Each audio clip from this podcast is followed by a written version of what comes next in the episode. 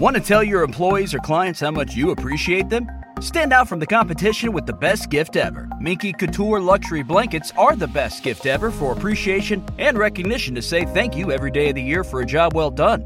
For every member of your team, share your warmth, show them you care with Minky Couture luxury blankets. The best gift ever. Shop now at softminkyblankets.com. Hear that?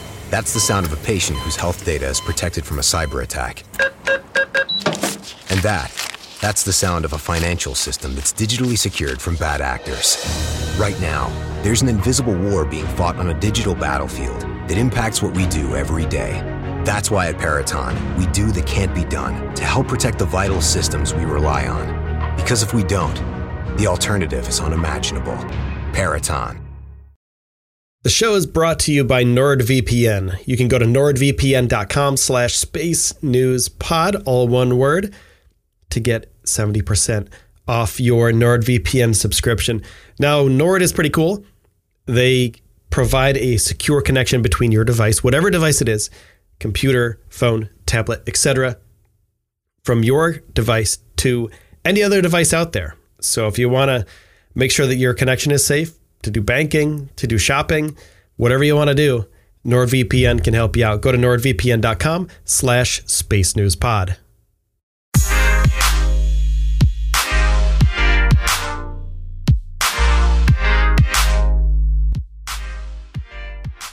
Hello, everybody, and welcome back to the Space News Pod. This is a daily podcast about space, science, and tech. I'm your host, Will Walden. And on this episode, we're going to be talking about SpaceX in their crazy ambitions to get to the moon.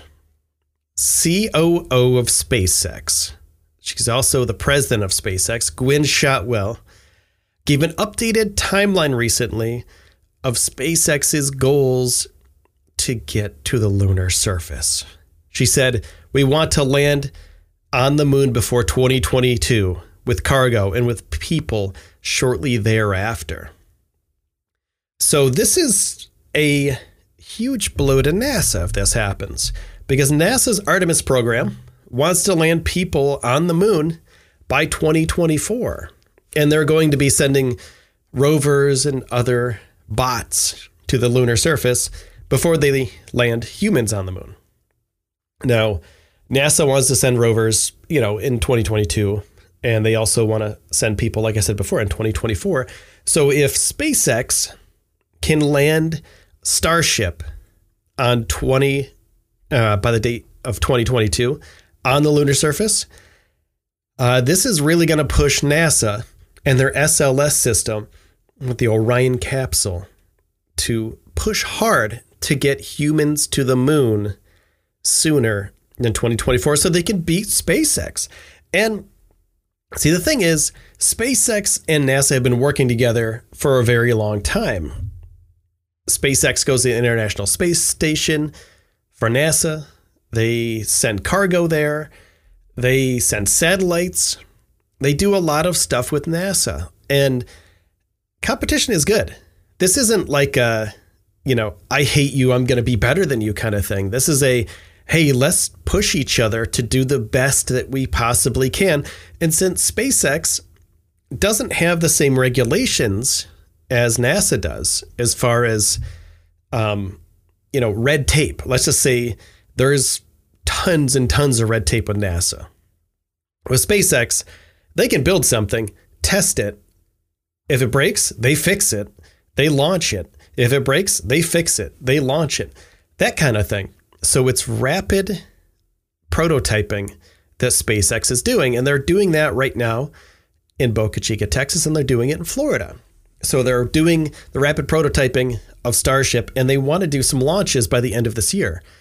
They're going to do some uh, engine tests, some static fire tests um, by the end of this year, and they will hopefully do some hover tests by the end of this year, if all goes well. And if not, it'll be early next year. And they also want to get into orbit by early next year. And that's a really good timeline for this because by 2022, they should have SpaceX's Starship in a really good spot to send cargo to the surface of the moon. So Um, Starlink is another thing that Starship can help out with because it has a huge amount of room in it. Um, they want to do 60 Starlink satellites every other week to fill out the constellation. And the reason they can do this is because Starship is reusable. They can launch it up, deploy the satellites, it'll return to Earth, and then they just fill it back up again. They do some minor repairs if necessary and they buff it up and make it, you know, as good as it can get and as good as it should get before it launches more satellites. So this is very ambitious. And I believe that SpaceX is in a really good spot right now because Starship is easy to build in comparison to a lot of other systems.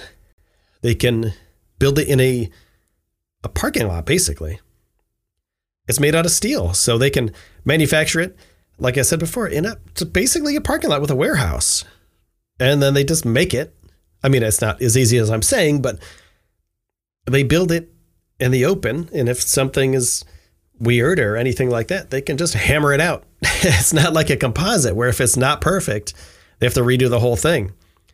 Um, you know, and it's it's not that easy as well. I mean, building a spaceship is incredibly difficult. I'm kind of dumbing it down here because it's compared to other systems. You know, the SLS has so many huge components from many different manufacturers. So that being said, SpaceX just has to worry about SpaceX. They don't have to worry about other people building parts of their rockets and then going through that process, shipping those parts to NASA, which possibly takes a week to get it across the country. They can just build the thing, put it on the rocket, and then shoot it up into space. You know, as long as they have the um, official documentation and they get through all their red tape, then they're fine. They're good to go. They're good to launch. They don't have to wait for anybody else. So that's why they can rapidly prototype these starships. And Shotwell said, We want Starship in orbit next year. We want to land it on the moon before 2022 with cargo and with people shortly thereafter. So could they do it if they land on the moon in 2022? Do you think they could land people there before NASA?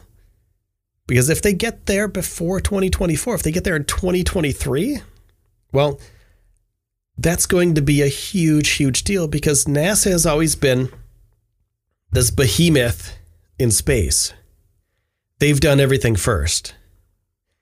They've always been the ones to push forward innovation.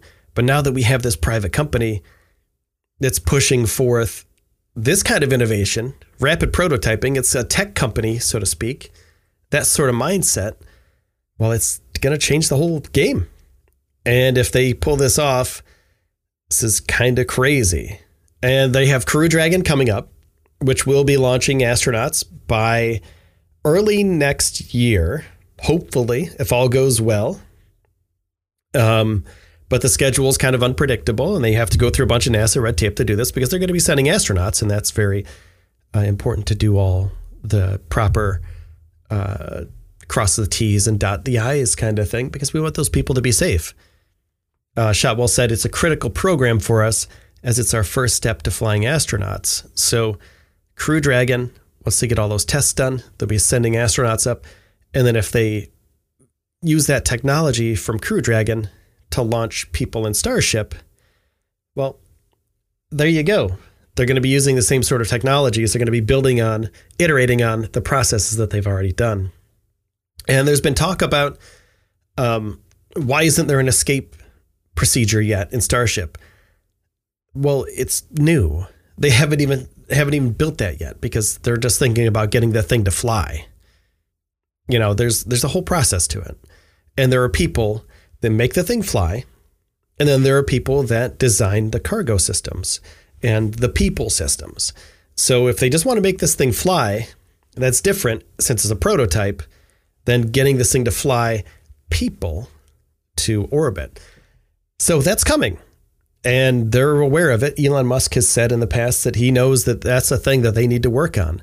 So they're working on escape systems. They're working on ejection systems. Because if there's going to be 100 people, there needs to be a way for them to safely get away from the rocket. There's going to be danger. I mean, it's a giant uh, controlled bomb, basically, that's underneath you, launching you into space. So they need a way for those people to get out safely. All right. So I'm going to stop it there today. I want to say thank you so much for everybody for sticking with me. I haven't been here the last couple days. I've been sick. I don't know if you could hear it in my voice, but I've had a uh, crazy head cold. So I'm back. Thank you so much for sticking in, sticking around with me. And this has been the Space News Pod, my friends. Thank you for checking it out. Have a great day, and I'll see you soon. Membership fees apply after free trial. Cancel anytime. Okay, so why do people love my total body bar workouts? Because they work. My clients get an amazing workout and great results. I'm Andrea Rogers, professional dancer and trainer, and my Xtend Barre classes are fun, only 30 minutes, and proven to help you get sculpted, lean, and strong. And right now, you can stream my Xtend Barre classes for free on the Beachbody On Demand app. See how effective these workouts truly are. Start for free today at beachbody.com. Hear that? That's the sound of a patient whose health data is protected from a cyber attack. And that, that's the sound of a financial system that's digitally secured from bad actors. Right now, there's an invisible war being fought on a digital battlefield that impacts what we do every day. That's why at Peraton, we do the can't be done to help protect the vital systems we rely on. Because if we don't, the alternative is unimaginable. Peraton